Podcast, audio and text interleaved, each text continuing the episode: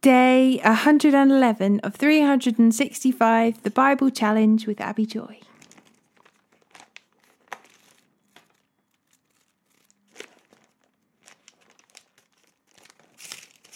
Psalm 49, verse 1 to 20.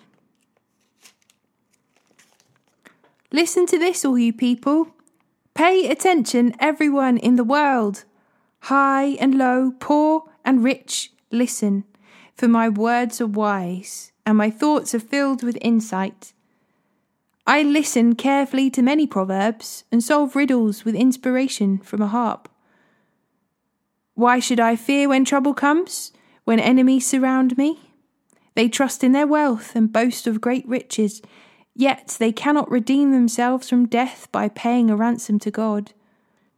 Redemption does not come so easily, for no one can ever pay enough to live forever and never see the grave. Those who are wise must finally die, just like the foolish and the senseless, leaving all their wealth behind. The grave is their eternal home, where they will stay forever. They may name their estates after themselves, but their fame will not last. They will die, just like animals. This is the fate of fools, though they are remembered as being wise. Like sheep, they are led to the grave, where death will be their shepherd. In the morning, the godly will rule over them. Their bodies will rot in the grave, far from their grand estates.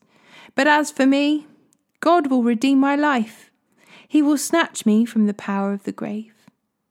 So don't be dismayed when the wicked grow rich and their homes become ever more splendid. For when they die, they take nothing with them. Their wealth will not follow them into the grave. In this life, they consider themselves fortunate and are applauded for their success. But they will die like all before them and never again see the light of day. People who boast of their wealth don't understand. They will die just like animals.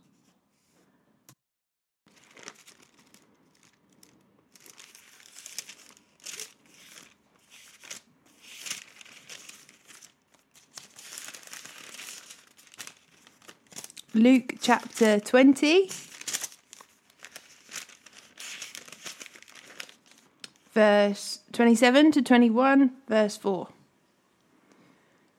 Then Jesus was approached by some Sadducees, religious leaders who say there is no resurrection from the dead. They posed this question Teacher, Moses gave us a law that if a man dies, leaving a wife but no children, his brother should marry the widow and have a child who will carry on the brother's name. Well, suppose there were seven brothers. The oldest one married and then died without children. So the second brother married the widow, but he also died. Then the third brother married her. This continued with all seven of them, who died without children. Finally, the woman also died. So tell us, whose wife will she be in the resurrection? For all seven were married to her. Jesus replied, Marriage is for people here on earth, but in the age to come, those worthy of being raised from the dead will neither marry nor be given in marriage, and they will never die again. In this respect, they will be like angels. They are children of God and children of the resurrection. But now, as to whether the dead will be raised, even Moses proved this when he wrote about the burning bush. Long after Abraham, Isaac, and Jacob had died, he referred to the Lord as the God of Abraham, the God of Isaac, and the God of Jacob. So he is the God of the living, not the dead, for they are all alive to him. Well, said teacher, remarked some of the teachers of religious law who were standing there, and then no one dared to ask him any more questions. Then Jesus presented them with a question. Why is it, he asked, that the Messiah is said to be the son of David? For David himself wrote in the book of Psalms, the Lord said to my Lord, Sit in the place of honour at my right hand, until I humble your enemies, making them a footstool under your feet. Since David called the Messiah Lord, how can the Messiah be his son? Then, with the crowds listening, he turned to his disciples and said, Beware of these teachers of religious law, for they like to parade around in flowing robes and love to receive respectful greetings as they walk in the marketplaces, and how they love the seats of honour in the synagogues and the head table at banquets. Yet they shamelessly cheat widows out of their property and then pretend to be pious by making long prayers in public. Because of this, they will be severely punished. While Jesus was in the temple, he watched the rich people dropping their gifts in the collection box. Then a poor widow came by and dropped in two small coins. I tell you the truth, Jesus said, this poor widow has given more than all the rest of them, for they have given a tiny part of their surplus. But she, poor as she is, has given everything she has. Deuteronomy chapter 33 verse 1 to chapter 34, verse 12. This is the blessing that Moses, the man of God, gave to the people of Israel before his death. The Lord came from Mount Sinai and dawned upon us from Mount Seir. He shone forth from Mount Paran and came from Meribah Kadesh with the flaming fire at his right hand. Indeed, he loves his people. All his holy ones are in his hands. They follow in his steps and accept his teaching. Moses gave us the Lord's instruction, the special possession of the people of Israel. The Lord became king in Israel when the leaders of the people assembled, when the tribes of Israel gathered as one. O Lord, hear the cry of Judah and bring them together as a people. Give them strength to defend their cause, help them against their enemies.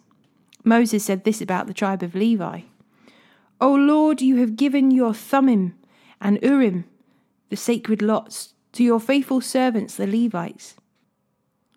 You put them to the test at Massah and struggled with them at the waters of Meribah. The Levites obeyed your word and guarded your covenant. They were more loyal to you than to their own parents. They ignored their relatives and did not acknowledge their own children. They teach your regulations to Jacob, they give your instructions to Israel. They present incense before you and offer whole burnt offerings on the altar. Bless the ministry of the Levites, O Lord, and accept all the work of their hands. Hit their enemy where it hurts most. Strike down their foes so they never rise again. Moses said this about the tribe of Benjamin The people of Benjamin are loved by the Lord and live in safety beside him. He surrounds them continuously and preserves them from every harm. Moses said this about the tribes of Joseph May their land be blessed by the Lord with the precious gift of dew from the heavens and water from beneath the earth, with the rich fruit that grows in the sun and the rich harvest produced by each month when, with the finest crops of the ancient mountains and the abundance from the everlasting hills, with the best gifts of the earth and its bounty, and the favour of the one who appeared in the burning bush. May these blessings rest on Joseph's head, crowning the brow of the prince among his brothers. Joseph has the majesty of a young bull. He has the thorns of a wild ox. He will gore distant nations, even to the ends of the earth. This is my blessing for the multitudes of Ephraim and the thousands of Manasseh. Moses said this about the tribes of Zebulun and Issachar. May the people of Zebulun prosper in their travels. May the people of Issachar prosper at home in their tents.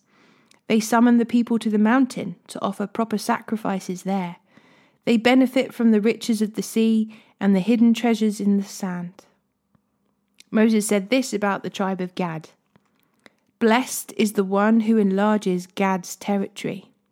Gad is poised like a lion to tear off an arm or a head.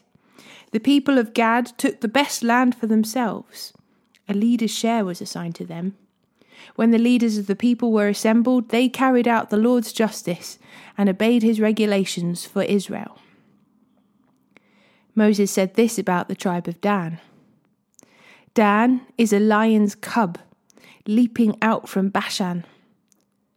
Moses said this about the tribe of Naphtali O Naphtali, you are rich in flavour and full of the Lord's blessings.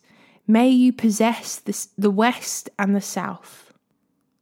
Moses said this about the tribe of Asher May Asher be blessed above other sons. May he be esteemed by his brothers. May he bathe his feet in olive oil. May the bolts of your gates be of iron and bronze. May you be secure all your days. There is no one like the God of Israel. He rides across the heavens to help you. He crosses the skies in majestic splendour. The eternal God is your refuge, and his everlasting arms are under you. He drives out the enemy before you. He cries out, Destroy them! So Israel will live in safety. Prosperous Jacob in security, in the land of grain and new wine, while the heavens drop down dew. How blessed are you, O Israel! Who else is like you, O people saved by the Lord? He is your protecting shield and your triumphant sword. Your enemies will cringe before you, and you will stomp on their backs. Then Moses went up to Mount Nebo from the plains of Moab and climbed Pisgah Peak, which is across from Jericho. And the Lord showed him the whole land from Gilead as far as Dan, and all the land of Naphtali, the land of Ephraim and Manasseh, all the land of Judah, extending to the Mediterranean Sea, the Negev, the Jordan Valley with Jericho, the city palms as far as Zoar. Then the Lord said to Moses, This is the land I promised on oath to Abraham, Isaac, and Jacob when I said, I will give it to your descendants. I have now allowed you to see it with your own eyes but you will not enter the land. So Moses, the servant of the Lord, died there in the land of Moab, just as the Lord had said. The Lord buried him in a valley near Beth Peor in Moab, but to this day no one knows the exact place. Moses was a 120 years old when he died, yet his eyesight was clear and he was as strong as ever. The people of Israel mourned for Moses on the plains of Moab for 30 days until the customary period of mourning was over. now Joshua, son of Nun, was full of the spirit of wisdom, for Moses had laid his hands on him. So the people of Israel obeyed him, doing just as the Lord had commanded Moses. There has never been another prophet in Israel like Moses, whom the Lord knew face to face the Lord sent him to perform all the miraculous signs and wonders in the land of Egypt against Pharaoh and all his servants and, all, and his entire land. With mighty power, Moses performed terrifying acts in the sight of all Israel.